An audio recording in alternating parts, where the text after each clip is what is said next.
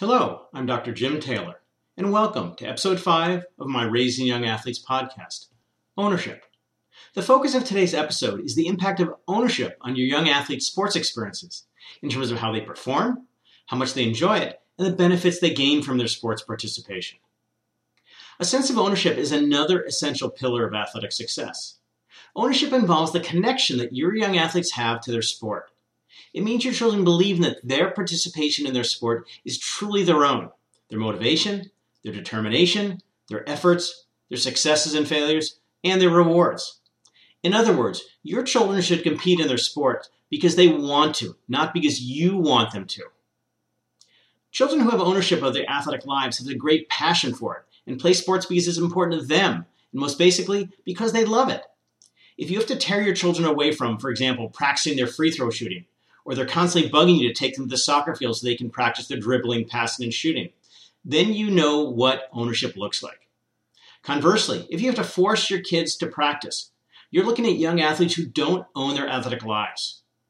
You also need to consider why they don't have ownership. For instance, you're being too involved in their sport, they don't enjoy it, or they're simply not experiencing success in their efforts.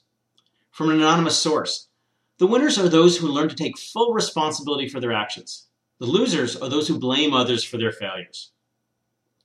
There are two levels of ownership related to young athletes philosophical ownership and practical ownership.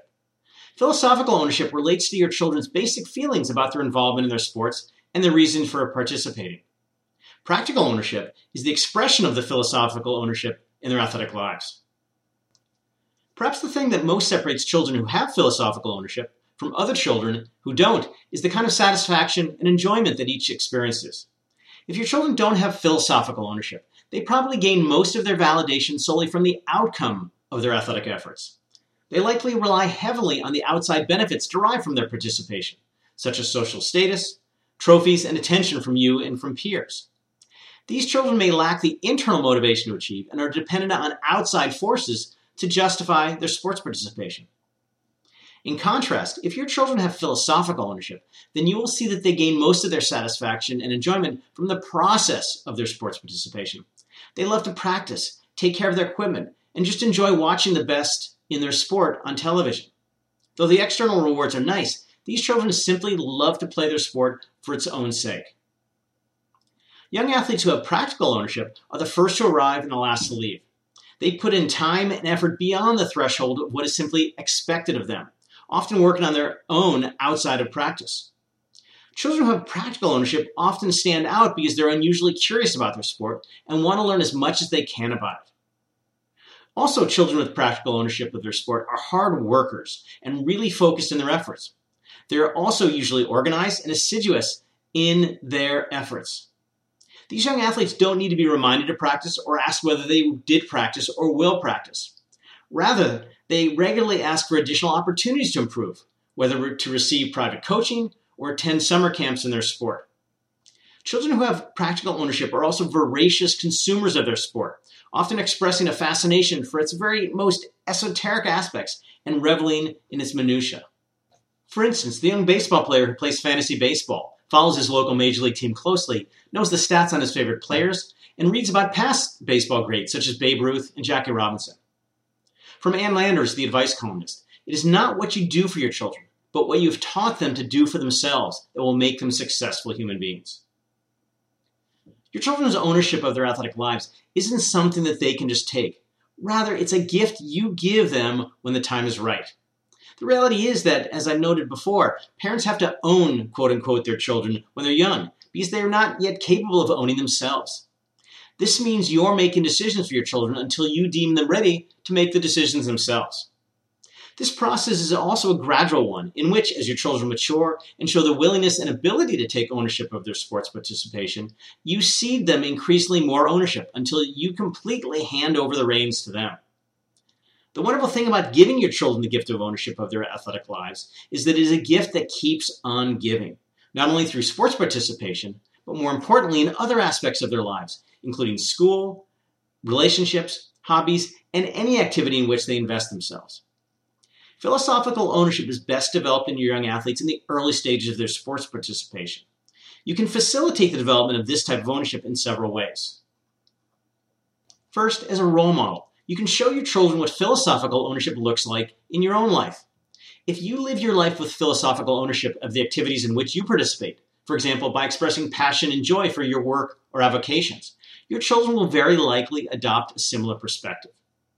More directly, you can encourage your young athletes to develop philosophical ownership by placing greater emphasis on the importance of effort and enjoyment of the process and downplaying the importance of outcomes. You can further nourish philosophical ownership when you assist your children in setting goals related to the activity.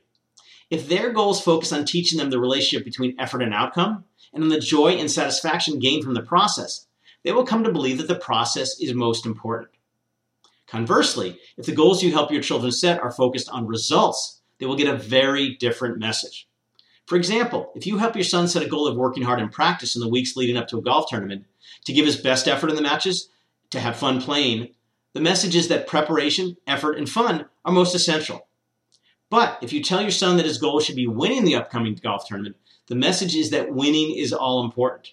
And because results aren't entirely within your athlete's control, they will inevitably feel less ownership of their sports participation. And paradoxically, children who don't focus on winning are often the most successful. You can also encourage ownership after your young athlete's athletic efforts. After they've had a great competitive performance, instead of telling them, You were the best player out there, you were so talented, you might say, You earned the victory because of your hard work. It must feel really good to see your efforts rewarded. You can show your children what goes into practical ownership, giving the best effort, putting extra time into their practices, staying focused through competitions, and being organized. Through role modeling and discussion, you can place the focus on these practical aspects of ownership. Encourage your children in these steps, point out the satisfaction and pleasure that's gained from this active participation in the sport, and praise them for their practical ownership. Now, let's be realistic. Kids are kids, and there certainly will be times when even young athletes with practical ownership will lose motivation, get distracted, feel bored, or become interested in doing other things. In these situations, for example, if your children have been told by their coaches that they need to practice on their own, you can give them a little nudge of encouragement, ask if you can join them, and even offer a small reward on completion. If they have time later or another day to fulfill their responsibilities, it can be healthy and rejuvenating to allow them to decide to take a break and go have some fun. You can also foster ownership by letting your kids be actively involved in important decisions about their athletic lives. For example, what level of participation they want to have in their sport, whether recreational or perhaps a traveling team, which team or program to join, and the time they want to commit. As your children gain more experience in their sport and mature more as people, you should relinquish decision making increasingly to them. The more control they feel they have over their sports participation, the greater ownership they will feel in their athletic lives. An additional bonus to being a part of the decision making process is that their self esteem will grow because they will feel more competent, more in control, and feel better about themselves. Finally, one essential way to instill ownership in your children's athletic lives is to do your job. Let me explain. In youth sports, there are three important groups of people athletes, coaches, and parents. Each of these groups has a job to do. The coach's job is to train your athletes physically, technically, tactically, and mentally to help them perform their best in competitions. Your job is to find the best sports program for your young athletes, pay the required fees, get the necessary equipment, and get your kids to the scheduled practices and competitions, and support and encourage your children's sports participation in the healthiest ways possible. Your children's job is to give their best effort, pay attention to their coaches, and be grateful for the opportunities you've given them. Here's a simple calculus. If everyone does their jobs, your young athletes will take full ownership of their sports participation, have fun, find some degree of success, and gain the wonderful life lessons that sports have to offer. But if, as so often happens, you start doing the coach's job or your children's jobs, then your children won't have the chance to gain ownership and reap all the great benefits of sports involvement. Examples of infringing on the coach's jobs or your children's jobs include coaching your children when you're not their coach, and especially so if you've never played or coached the sport nagging your kids to practice, making important decisions without involving them, and packing and carrying their gear. What a marvelous gift you give your children and their coaches when you do your job to the best of your ability and leave them to do their jobs. From Bo Schembechler, the legendary University of Michigan football coach, if you're going to lead, you need to make goals. And those goals can't come from the top down. They've got to come from the people who are responsible for achieving them. Your job is to help them get there and remind them every day what their goals are and what they have to do to make their dreams come true. Their goals have to come from them, and those goals have got to be in their bones. Trust your people with that crucial responsibility, and they will never disappoint you. Far from it, they will almost always set the goals higher than you would have ever dared. I'm Dr. Jim Taylor, and thanks for listening to episode 5 of my Raising Young Athletes podcast. And be on the lookout for episode 6 in the near future.